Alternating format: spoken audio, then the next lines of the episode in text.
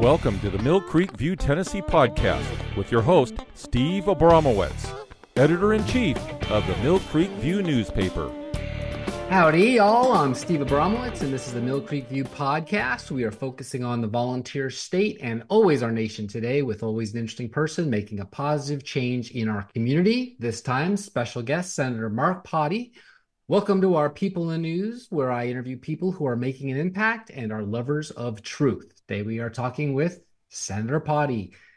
Mark Pody is a member of the Tennessee State Senate representing District 17, won his first seat 70, no, his Senate seat 70.4 to 29.6 versus Dem Mary Alice Carfi.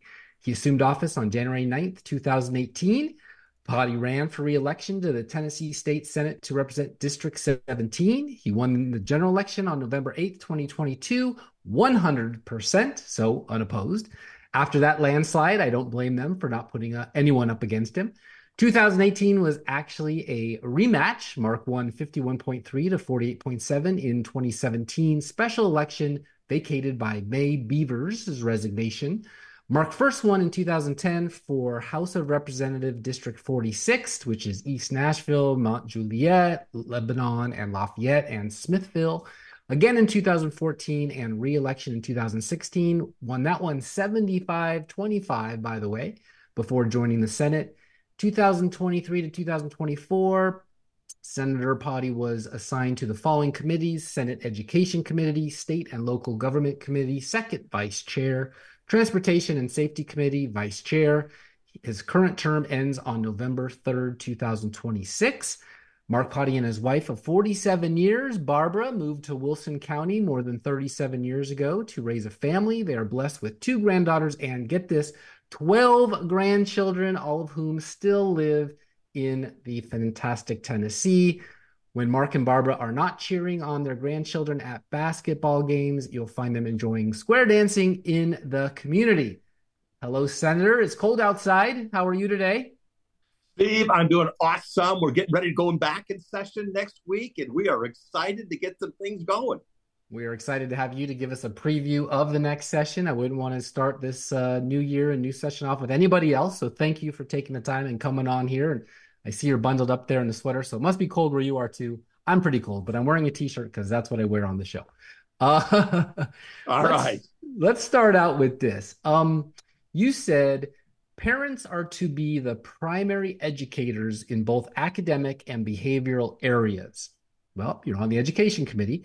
As a culture, however, we have relinquished much of that child rearing responsibility to the public school system. If we are to gain back a responsible society, we need to start with responsible parents demonstrating to their children that education begins at home and not in the classroom. Do you still feel that way? That's a quote from you. And what is Tennessee, the greatest state in this in the country, doing wrong that isn't making a responsible society with parents and our public schools? Absolutely. I not only stand by that, I'm even stronger than I was when I made that statement originally. Uh, God gave children to parents, to individual parents, not the government. And for whatever reason, the government seems to be um, believing more and more it's their children which they are not their children. They're our children. They're the parents' children. It's the parents' and responsibility to make choices of uh, how they're educated, what their morals are, what their society standard needs to be. It is not up to government, not up to public education to do that. Public education has very specific things that they need to do. And, and those things would include uh, whether it be math, writing, reading, those kind of things, not teaching us the moral and social issues of today's society. And I will tell you, it's up to the parents to choose where they want their children to ed- be educated, whether it be at home, whether it be in a public school, in a private school, a school of their choice. It is their choice, not up to the school system to demand them to be in public schools. And that's why you won 75% in Tennessee, folks. That's how you do it. Um, but you're from Washington, where Steve lives, behind the Emerald Curtain, where I escaped uh, in the heat of night like Firefox. How do you come up with that opinion? Well, I, my dad was in the Air Force, so there was an Air Force base in Spokane, Washington, and I was born on base when he was actually serving uh, the Korea War at that time.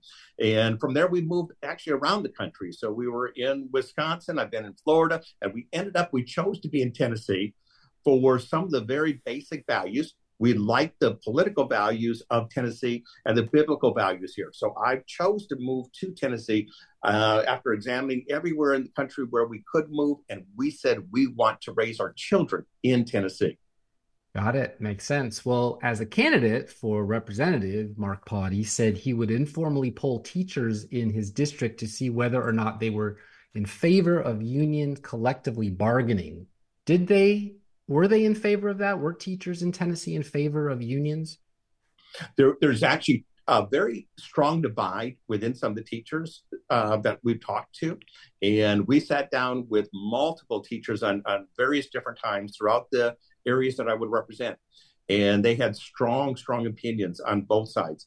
Um, the bottom line that brought us together was this they want to do what's right for the kids and they they want to make sure that they're respected and supported so whether they were strong union people or not union people uh, the basic thing that they said you know look we chose teaching we could do something else and we want to teach the kids uh, but we want to be respected as we're going through to do it and we have found, for whatever reason, that if I got in trouble at school, I automatically got in trouble at home. In fact, if I if I dared tell my parents I was in trouble at school, it was almost like an instant whipping when I got home. Today, it's the other way around. It's like if somebody gets in trouble at school, it's the teacher that seems to be in trouble with the parents rather than the other way around.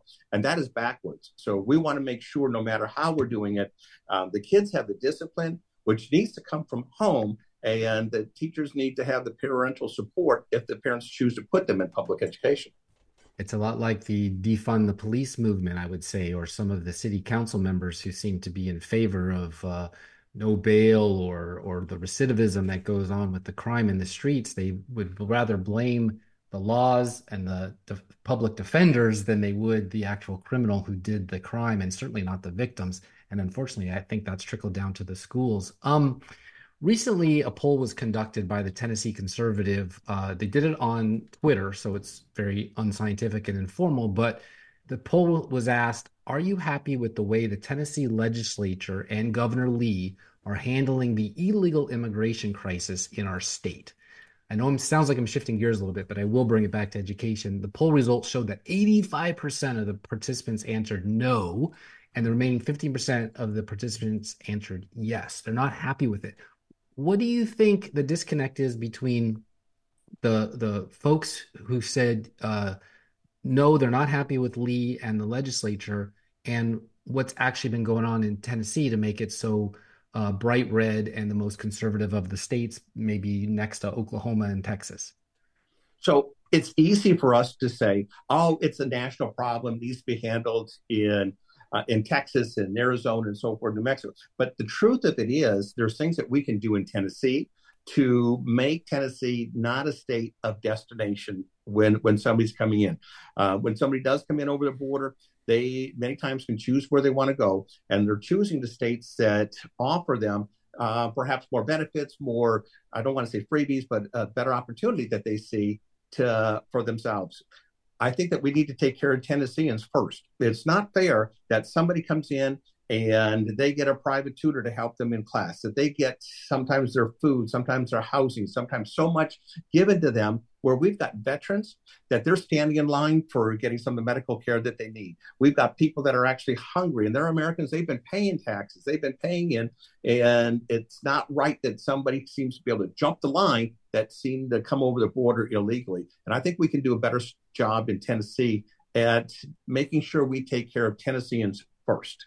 I agree with you. Uh, a group called fairus.org put out a graphic here. I can send it to you if you care, but it basically shows the fiscal burden of illegal immigration on Tennessee. And it goes through all of the services that they're provided. And if you add it all up, only 571 million of it is for education, but the total is 971.3 million dollars, almost a billion dollars, which translates to 364 dollars per Tennessee household annually just for illegal immigrants when we look at what Lee is trying to propose right now, whether it be vouchers, charter school expansions, or whatnot, and Sexton wanting to give the federal funds back to the Department of Education, where where's wouldn't that be a great source of the revenue for to do that mm-hmm. right now and give those kids an opportunity at a better school? Yes, I think that now Tennessee is kind of um, one of the best financial conditions in the entire country. So we've done very well in planning for uh, when we have a downturn. And right now in Tennessee, if we're looking at our fiscal numbers, they're very flat. We're not having what we've had the last few years. It's a flat budget. So how we spend the money uh, is going to be extremely important. And we have to be very prudent in what we're doing. And here again, we need to take care of Tennesseans first. I'm not trying to turn a cold shoulder to, to anybody, but I am going to be saying that uh, we want to make sure that our Tennessee children, that our Tennessee residents, that our elderly, are taken care of before we're spending money on illegal immigrants. They're illegal for a reason. They came in illegally. They broke the law to get here. They might have had good intentions to do it, but we need to have them come in a legal way and be processed properly. We don't need to encourage illegals to be coming to Tennessee.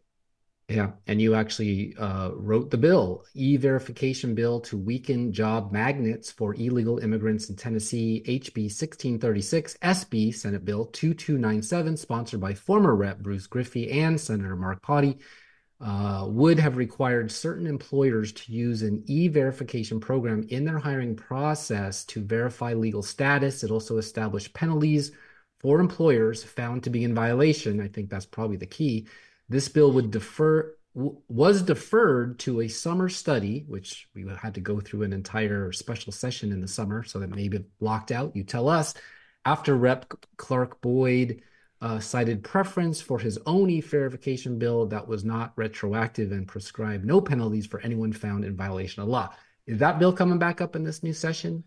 It, I don't think it's going to be able to come back up at this. We don't have the support for it at the moment to do it. We had another bill that I thought was extremely fiscally good for us. And it just said that if you were here illegally, um, actually, whether you were legal or not, if you were sending money back to, for example, Mexico, remittances, yeah. We, we said that you had to pay a fee on that money going back to Mexico. Really? And that would have created hundreds of millions of dollars for us. Now, I don't know many people that are here legally that want to send cash or whatever back to, to Mexico or a foreign country. Um, they're they're coming here, they're getting the wages, and they're shipping that money back. We should have at least put some sort of a fee on that money to keep that here and help pay back the support that we're paying them. And and again, that was a great bill. Would have generated hundreds of millions of dollars for us, um, not from Tennesseans, but we couldn't get that passed either. And but that would have helped us make it another another place. They'd say they wouldn't want to come to Tennessee if they got to put uh, five uh, percent to Tennessee to pay any money back to their country. I think that's a brilliant move. I've been saying that for 25 years. I think that's exactly the right way to go back in the California days. Um, you also have bill allowing non-U.S. citizens to receive professional licenses in Tennessee, HB 2309, SB 2464. This isn't you, but this is this exists. Sponsored by Democrat Rep Bob Freeman, Nashville, and Republican Senator Shane Reeves, District 14, paved the way for non-U.S. citizens to obtain professional and commercial licenses in Tennessee, increasing magnets again for illegal immigrants to migrate to and successfully reside in the state. What's the status of that? Are we going to have to live with that now, or is there some movement? Yes, uh, I believe we're going to have to live with it. You know, I voted against that bill. It was another bill coming up that's saying that we were going to let um, illegals be law enforcement, it, and which is just an oxymoron. How can you purposely say I broke the law to get here, but now I'm going to protect and enforce the law? The first thing they need to do was turn themselves in and put themselves in jail. It, it, it made no sense for us to say we're going to let illegals be law enforcement. I didn't get that bill either, but it's those kind of things that we've got to stop. And and I'm going to say, you know, 10, 15 years ago, they wouldn't have even been considered, and now they're actually finding their way through. And, that was that bill was proposed by a Republican and it passed in the state of Illinois. If you get pulled over on the freeway in Illinois on the way to Chicago, you very well could be pulled over by somebody who has English as a second language and probably doesn't know the police code. So yeah, we don't want to Tennessee or Chicago or we don't want to Chicago or Tennessee. That's for darn sure. Um, so what about the four to five thousand minors that have been dropped off here in Tennessee, um, undocumented and unaccompanied? That's terrible. So, Yes. So a lot of them came into Chattanooga, and when they were coming in, we didn't even know they were coming in. They were coming in underneath the federal program, and we even tried to get documentation who they were, where they were, and even to this day, we don't know. They were dropped off, and a lot of them, I'm going to say, are lost within the system. And we've got to stop giving payments to the illegals. And I know that we're looking at, and I'm going to tell you in education right now, a voucher bill and I'm, I'm all for teacher choices eh, or parent choices and where they want to send their schools. But I'm not comfortable if we're going to give that uh, money to people that are here illegally and no accountability to it. Um, so if I'm illegal and I come into Tennessee and I have three kids or four kids, that means I can get $28,000 and then choose to perhaps take my kids to a homeschool or a different group. We don't even know who they are. We don't even know if they're legal. We have no tracking on them, but we're going to be paying that money. We've got to stop making these kind of payments available to people that are not here legally. It's crazy. Uh, yeah, you you you. So SB one twenty six, right? Puberty blockers. You're on record saying you never, if Farrell Hale had been upfront and honest about the bill, would have voted for that. What was that all about? Vanderbilt? You know, that bill passed in the legislature with the votes of 34 House Republicans and 15 Senate Republicans? Is it also and signed by Lee? Would it be fair to say you're a minority in the Republican supermajority? Well, I, now I'm going to say it, and it was I can't blame anybody for my misunderstanding of the bill. That that's up to me, and I got to be held accountable for that. I got to take uh, full ownership of that. You know, I'd love to say, um, boy, let me throw somebody else on the butt. I'm the one that's responsible. My my constituents put me in here to read the bills and understand them and vote accordingly. Um, I made a huge mistake in voting for that. I wish I wouldn't have. I got to go back and try and fix it any way we can. I think that we're on that process. Um, it was I don't want to say in disguise, but it was something that was not easily um, recognized by myself. And I think others are in the same position that had we fully understood what was going on, that bill would not have passed. And so 34 Republicans were confused or didn't do their homework on that bill. Is that? Yeah, um, I will say I did. It sounded so good I mean, the mm. bill sounded good and looked good at mm. first glance. But you know, when you say uh, the devil's in the details, that's where this was. It opened things up and did things that uh, was not readily uh, visible at that moment. And when we were passing that bill, it did get by. and got by me, and, and I've got to take ownership of that. You know, I, I can come back and say I was wrong, made a mistake, try and fix it, but that was a bad vote on my part. Okay, well, you got to watch those devilly details. Um, yes. You also said uh, that there are negative consequences and conflicts of interest involved when state agencies lobby against your interest, all while using your tax dollars. Uh, what were you referring to uh, when you when you made that proclamation? Absolutely. So we have departments, and when they come in, we want them to come in and give us the information. And when we ask them, this is the bill that's being considered, and how would it affect your department? How would it affect what you're doing? We want to know the facts of how it would affect them and what the outcomes would be. We don't want them to say, we like this part or don't like this part. We want to know what the facts are. We're the legislators. We're supposed to be making those decisions, and it's up to them to implement the decisions we make. Now, what they've done is they've actually had it where they'll hire people to come lobby us and try and convince us to vote one way or the other on that type of bill. That's not their responsibility. Their responsibility is to um, serve the taxpayers, doing what we've instructed them to do, not come to change our minds.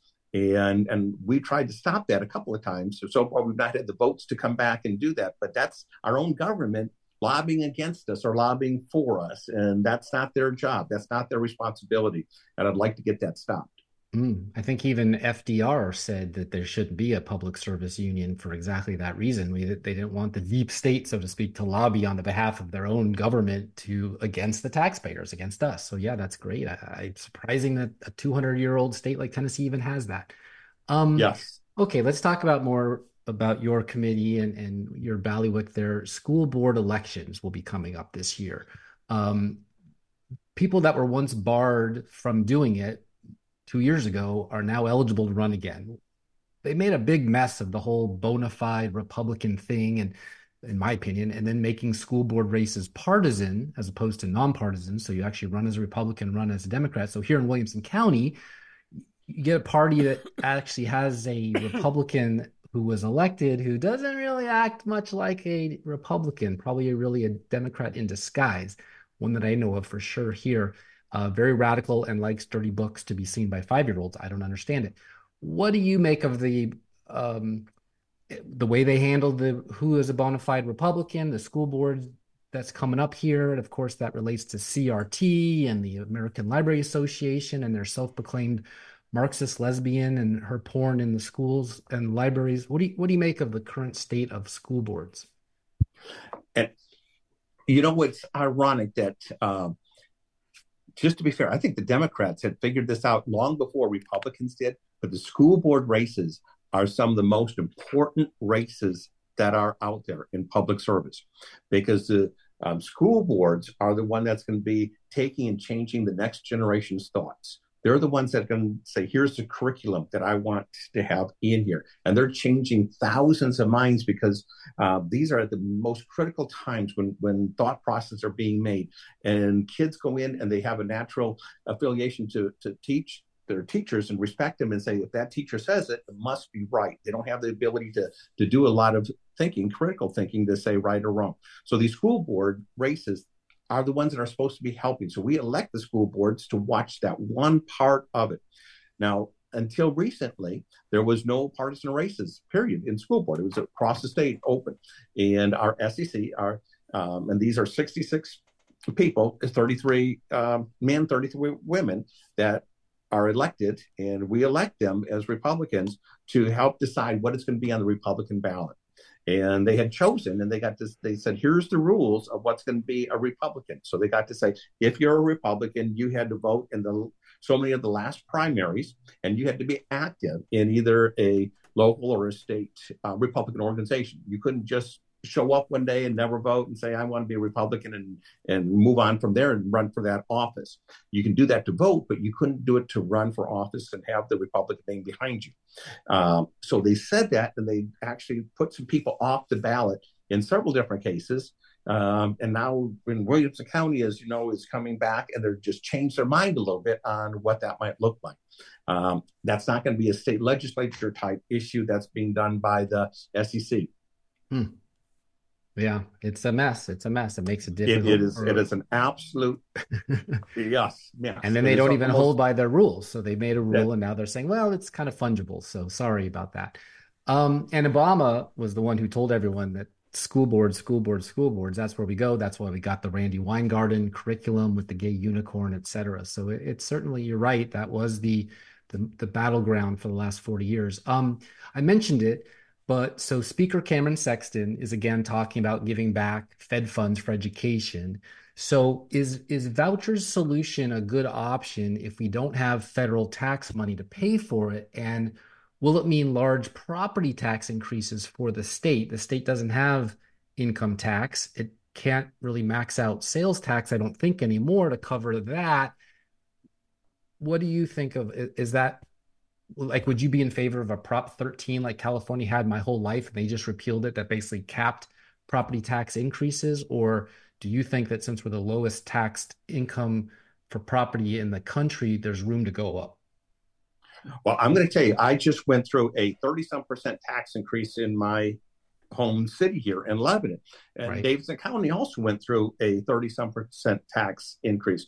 And I think that it should be limited. I don't think that it should just be able to go up uh, by whatever that current uh, elected body says at that moment. And we need to have some sort of a cap on how fast that they raise our property taxes. So I would be in favor of something along those lines. And in fact, I think there's going to be something coming up this year along those lines. I've already heard some of the talk looking like that at this moment. Uh, when they talked about limiting the federal government and turning down all that money, I want to kind of look back at what they were looking at, how we were going to do it. And part of the thought process is this if we could have gotten the amount of money that they're giving us as a federal government in for our education, that instead of giving it to us with all those strings you've got on, would you just give us a block grant? Would you give us some of that money and let us decide how to educate our kids?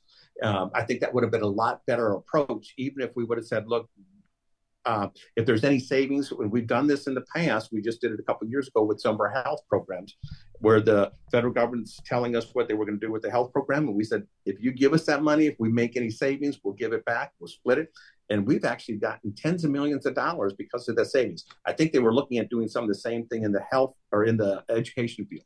Uh, now it turned out that there wasn't as much as they thought they could save, and it didn't go anywhere. The summer study just kind of fell apart. But there is a thought process. There's a lot of money that's wasted when it comes from us as taxpayers to Washington and then coming back to us with the strings. How could we do that a lot more effectively? Yeah, if they'll allow it, because this administration doesn't seem like they would even say, "Well, of course it comes with strings. We there'll be more strings next time." And you know, we talked about. I think it's 1.6 billion dollars that comes back from the feds into Tennessee, and I just showed you where one billion dollars is going to people who didn't pay into Social Security or earn it. They do pay the sales tax, but they certainly don't deserve it. So it could be easily done. But you know, the left has been saying now that vouchers will mean parents with kids already in private school will get a break on tuition, but they never talk about the poor kids trapped in C to F rated now. We have this new rating system, C to F on our schools, having a chance for a better education out of the public, getting out of public. Um, a, are there good local alternatives for these kids statewide? And B, do do you think poor kids will use vouchers more than kids of parents that can already afford their kids' private school? And there are so many studies on the, the voucher program uh, across the nation. And I can tell you that if uh, you look, you can find a study that's either pro or against it, uh, on depending what it is. But when I look at this overall, I'm going to tell you if we can enable our parents to make the choice that's best for them and their children, I have more confidence in that than just saying everybody should go to a public school or if not, you're going to pay for it yourself. You know, again, I've got to look at the details. We've not even seen the bill of what they're proposing. We've just heard what it might look like. Right. And I, I want to have as much choice as I can that's practical and reasonable for our parents. Um, I've seen some systems that that have worked very well and some that haven't. And I want to make sure that what we're doing in Tennessee is going to be the right steps for us. But parent choice is something I think that I'm going to be very much supportive of. I've already supported it in the past every single time it came. And that'd be about seven thousand or so dollars per student to follow the student wherever they want to go. That's the plan that you kind of like, even though, like you said, there's not an actual bill to read or vote on. Yes, and I've got, and I, but I'm not comfortable if we're going to give that seven thousand to illegals. I right. want to make sure it's going to Tennesseans, to Tennessean citizens. I also want to make sure, for example, we got so many border states around us. You know, if somebody says I'm coming over from Kentucky and my students are going to be in there, should they get something? You know, I want this to go for Tennesseans. I need to see exactly the details of how this bill is written. What about homeschools? Will you want an exception or a carve out for them so that the federal government and the state government doesn't interfere with the way they like to teach their kids how to learn? So uh, if a private school or homeschool or whatever, if they're going to say we're going to be accepting some of the money, all right, then um, we got to see what rules are going to be saying that they're going to be accountable for that money that's being being given. They don't have to take the money if they don't want to, but I don't want to just give money and not hold anybody accountable for what it is or how it's being spent either. There has to be a balance. I want the parents to have the choice, but if they're going to be the ones educating their children, those children have to be educated, and we want to make sure that there's some sort of accountability along the way.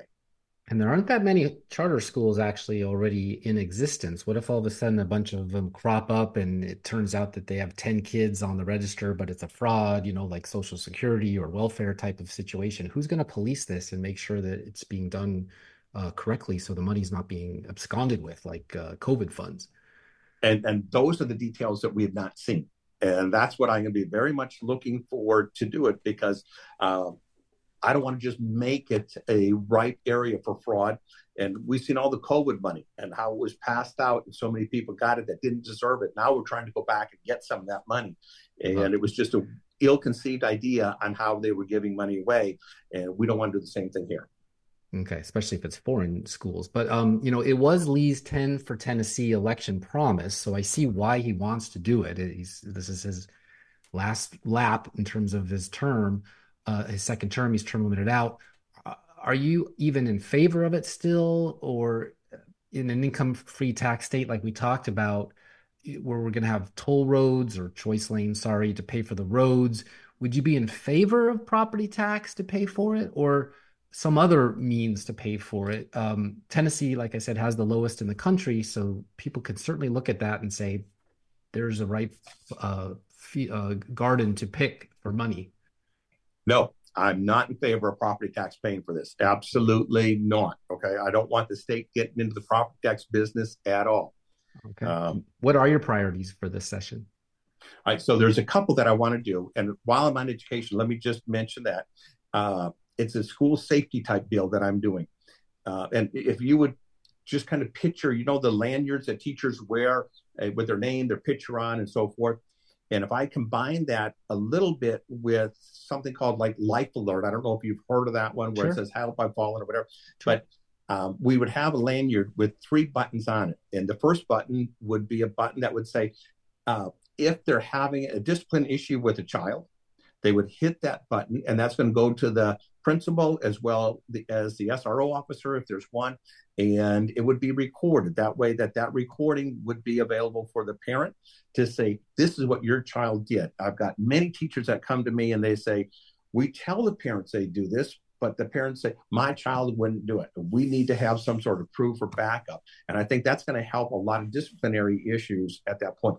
Um, a second button would be if there happens to be a medical emergency or fire, you hit the button, 911 is called immediately.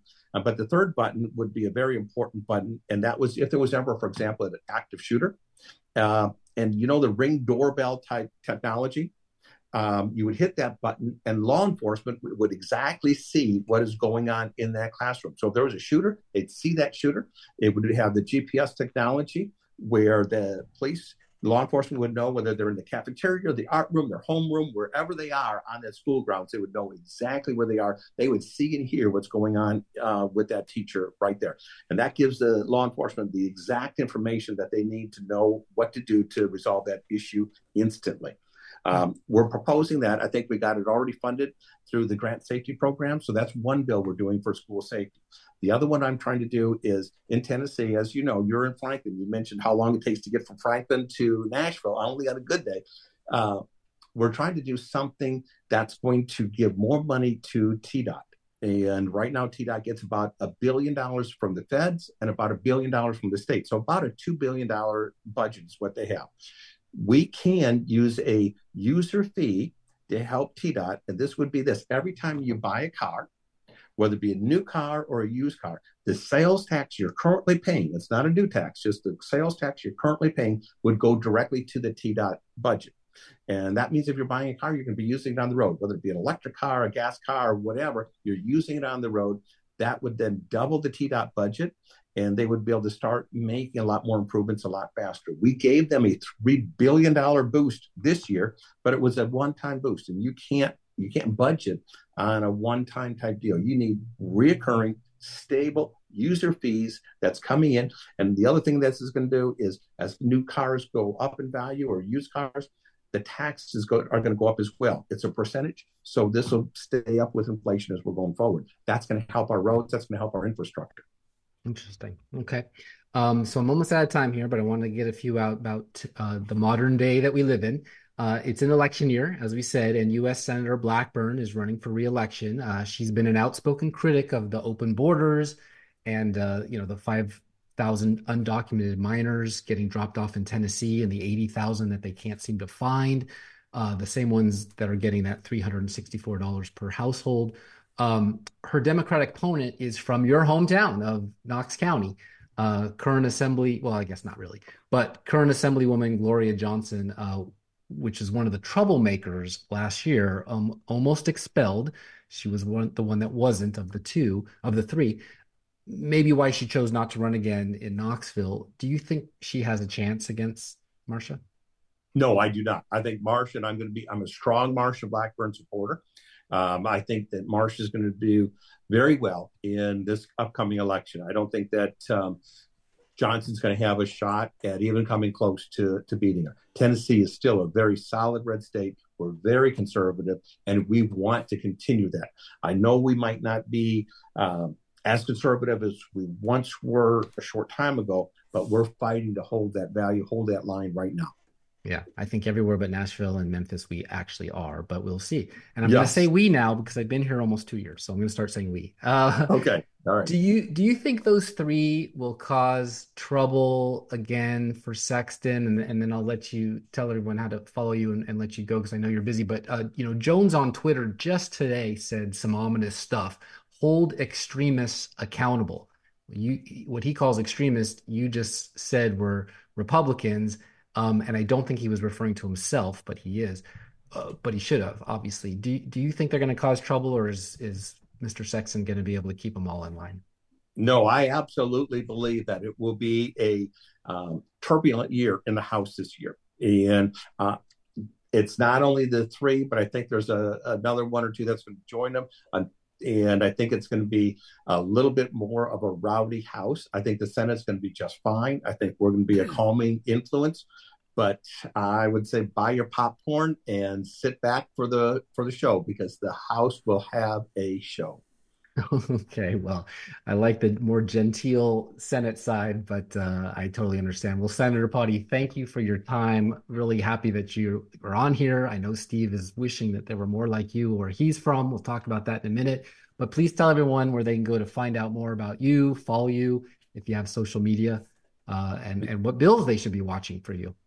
All right. So sure, I'm on markpody.com. It's my name, M A R K P O D Y com, markpody.com. That's my website. I am on Facebook. I am on um, LinkedIn. So I'm on all, all, the social medias as well. And if you go to one, you'll be able to find find the rest of them. But please follow my newsletter. If you'd like to sign up, just go to markpody.com and I'll get you signed up immediately. Awesome. Well, thanks again for coming on. Hope to have you on again sometime soon. Good luck with the new session. Enjoy that popcorn, watching the house go crazy, and uh, and we will wish you a happy new year. All right. And I will tell you, let me shout out to Mill Creek View and what you do with your podcast. Thank you. We need good conservative news hosts uh, to get the word out that there are good things happening and, and speaking the truth of what's happening. So I appreciate what you do. Oh, thank you. I'm honored. That's very nice of you. Thank you very much. All right. Thank you.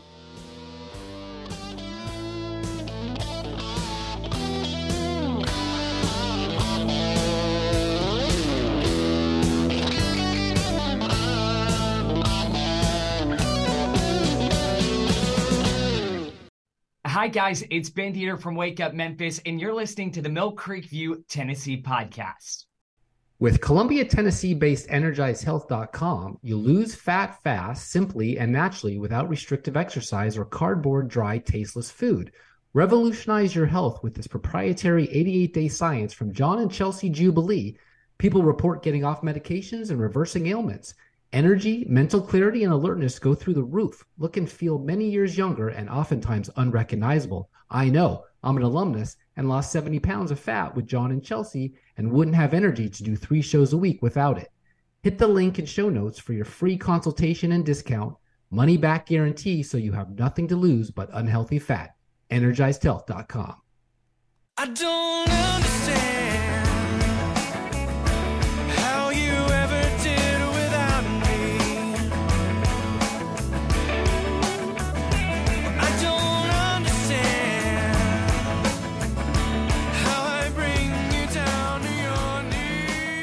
Welcome to the Steve and Steve segment of our show. Producer Steve, what do you think of our guest, Senator Mark Pody? What a wonderful man! And again, you just uh, it. It's nice to see individuals own when they make a mistake. He did when he talked about the uh, the one bill of the uh, transsexual stuff and the kids and all that. But the fact is, he's out there. He's a heavy hitter. He's doing his best. And I did learn a lot. I, I learned some very good details about how your states run and yes, we could use individuals like himself. I Washington. knew you'd be jealous. I knew you'd be jealous, yes. thinking, "Oh gosh!" And you're in an election year too, so we're going to get to watch exactly the the black and white opposites attract and all the rest. So, uh, you remember the rural purge? Yes, the rural purge. Yes. All right. For those who don't, the rural purge of American television networks, in particular CBS, was a series of cancellations in the early 1970s of still popular rural themed shows with demographically skewed audiences. the majority of which occurred at the end of the 1970 71 television season. I bring it up because I have a feeling that Mark Pody, who decided to say I made a mistake and I came forward, probably poll tested that and probably realized it actually helps, not hurts. That's how you win an election 75% to 25%. But they don't do this in the real world. So, in addition to rural themed shows such as Mayberry RFD, The Beverly Hillbillies, Petticoat Junction, and Green Acres, clip number one.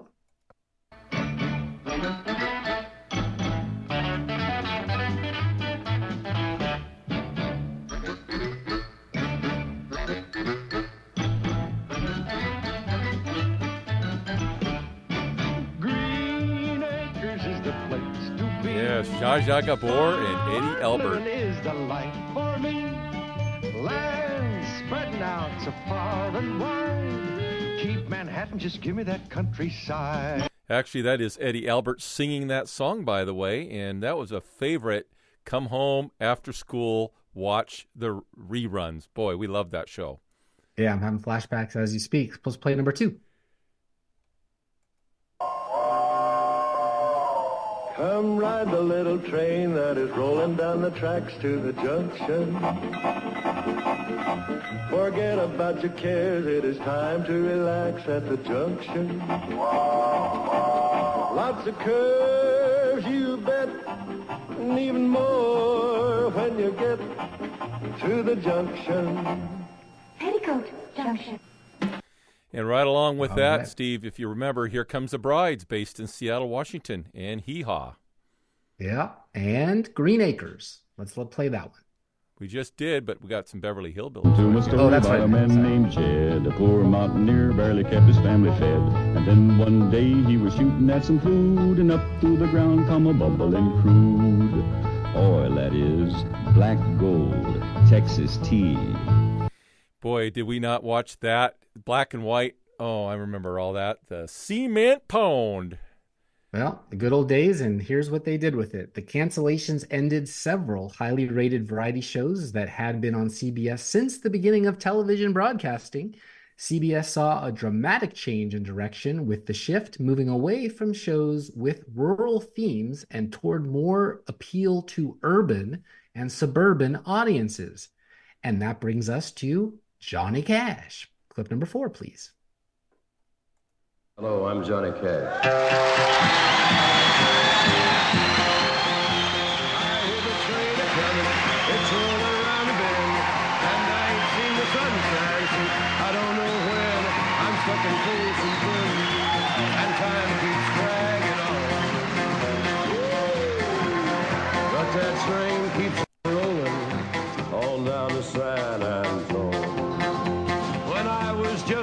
Not all of it. What's that? All right. I was going to say not all of it, but that's good. Just a taste. Everyone can go watch the reruns on YouTube. But Cash's music was rebellious and often politically and morally engaged, filled with themes such as sorrow, moral tribulation, and redemption. Yes. In his lustrous career, Johnny Cash introduced us to songs such as Ring of Fire, Folsom Prison Blues, Man in Black, and many more. Besides working on his own music, Cash was always promoting and introducing other songwriters, whether through collaborations or by inviting artists to play together with him on his tours.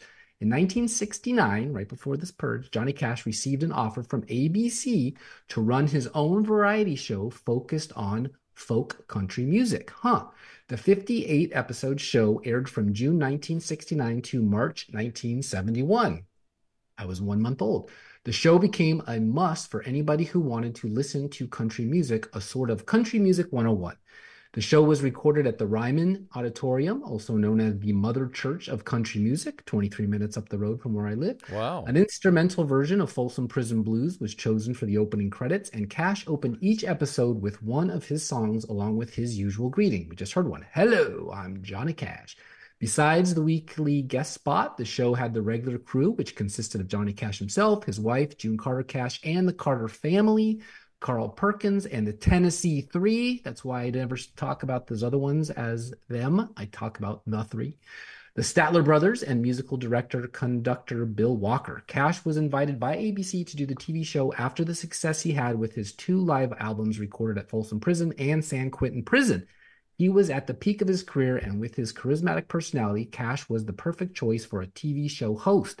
The pilot of the show was a one hour program that served as a summer replacement for the Saturday night variety show called The Hollywood Palace.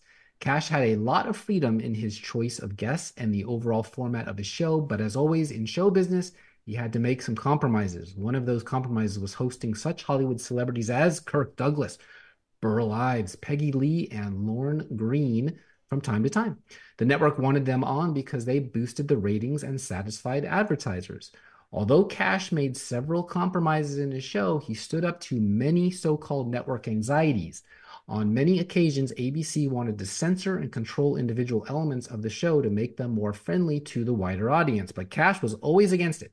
For example, he once refused to eliminate the word stoned from Kris Kristofferson's Sunday Morning Coming Down. On another occasion, he went against the wishes of the network and brought on Pete Seeger to perform his anti Vietnam song. Unfortunately, after 58 episodes, The Johnny Cash Show was canceled. This happened because of the primetime access rule.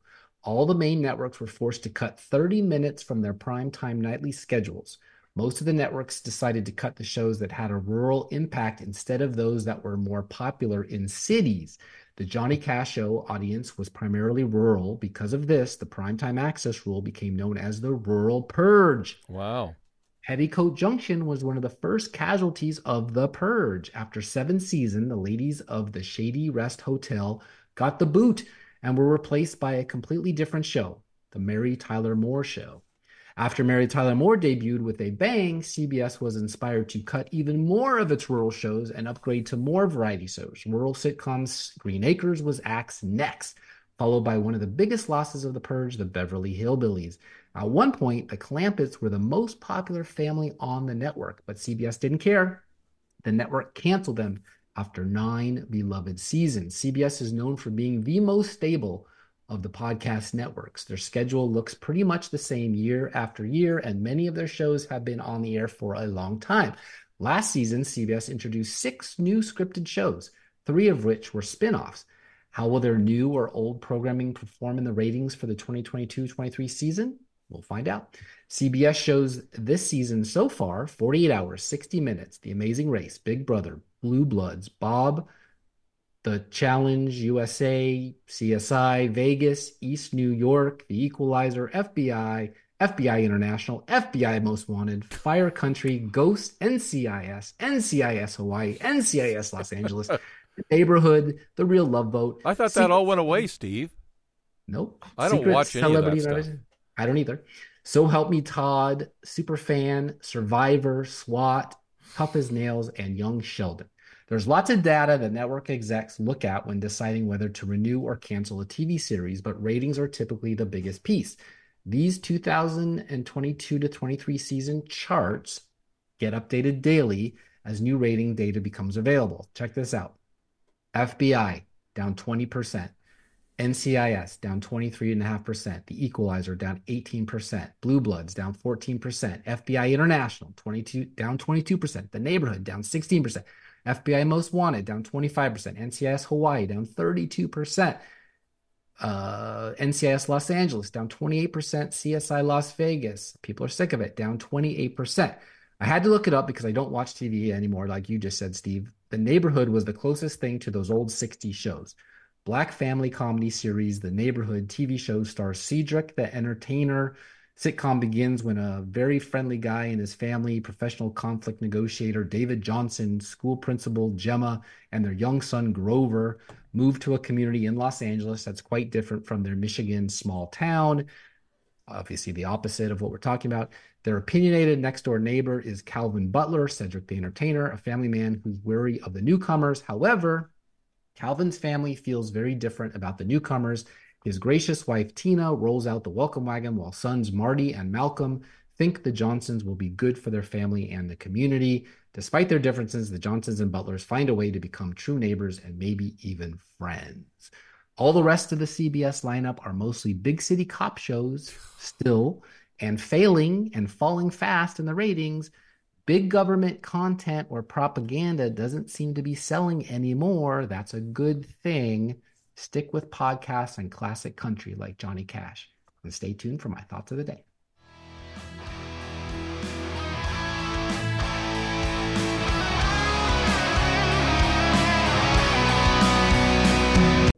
Hi, this is Senator Jack Johnson. You're listening to the Mill Creek View Tennessee podcast. Hi, I'm JC Bowman. I'm the CEO of Professional Educators of Tennessee, and you are listening to the Mill Creek View podcast. Glad to be with you. All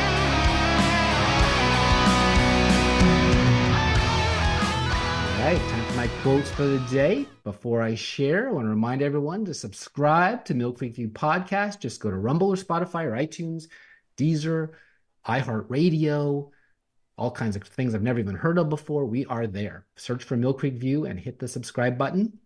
I really hope you like it. We put a lot of work into this. Can't keep the lights on without Steve, so I hope you enjoy the sound. I hope you enjoy the video quality, and I hope you enjoy the show. Um, and you can join the conversation at Mill Creek View on Twitter and Facebook anytime, unless they deplatform me again. If your actions inspire others to dream more, learn more, do more, and become more, you are a leader. John Quincy Adams, the sixth president of the United States from 1825 to 1829. He previously served as the eighth United States Secretary of State from 1817 to 1825, present at the creation. Each time a man stands up for an ideal or acts to improve the lot of others or strikes out against injustice, he sends forth a tiny ripple of hope. Robert Kennedy, he served as the 64th United States Attorney General from January 1961 to September 1964, and as a U.S. Senator from New York from January 1965 until his assassination in June 1968, when he was running for the Democratic presidential nomination. That's two years before the purge, by the way. I am a conservative Republican, but I believe in democracy and the separation of church and state. The conservative movement is founded on the simple tenet that people have the right to live life as they please as long as they don't hurt anyone else in the process. Barry Goldwater said that. United States Senator from 1953 to 1965 and 1969 to 1987 and was the Republican Party's nomination for president in 1964, paving the way for Ronald Reagan. That's it for this episode. Thank you, Mark Pody, for reminding us what the theme of this show is all about. What is a Republican and how the party can win on the issues? We don't have to give away the field to the cultural Marxists. We can actually win in overwhelming numbers by just sticking to the platform that the Republican Party was built on. Barry Goldwater, Ronald Reagan, Johnny Cash. That is goodbye for now. I'm your host, Steve Abramowitz, editor in chief of mcview.us. See y'all tomorrow. Another senator, this time Senate Majority Leader Jack Johnson. Peace in our time and definitely G2G.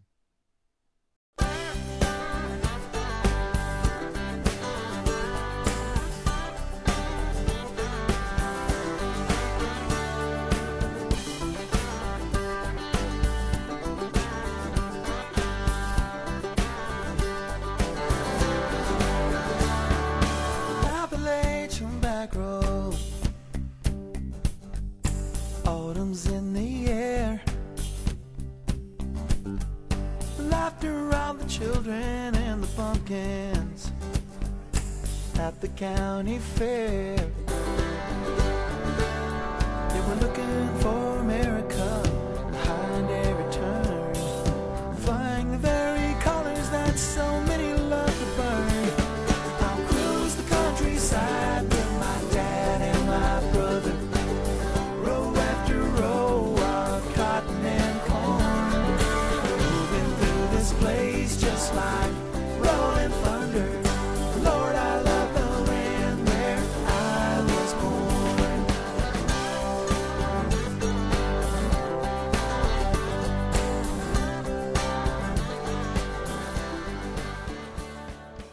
Any views or opinions represented on the podcast are personal and belong solely to the creator and do not represent those of people, institutions, or organizations that the creator may or may not be associated with in a professional or personal capacity unless explicitly stated.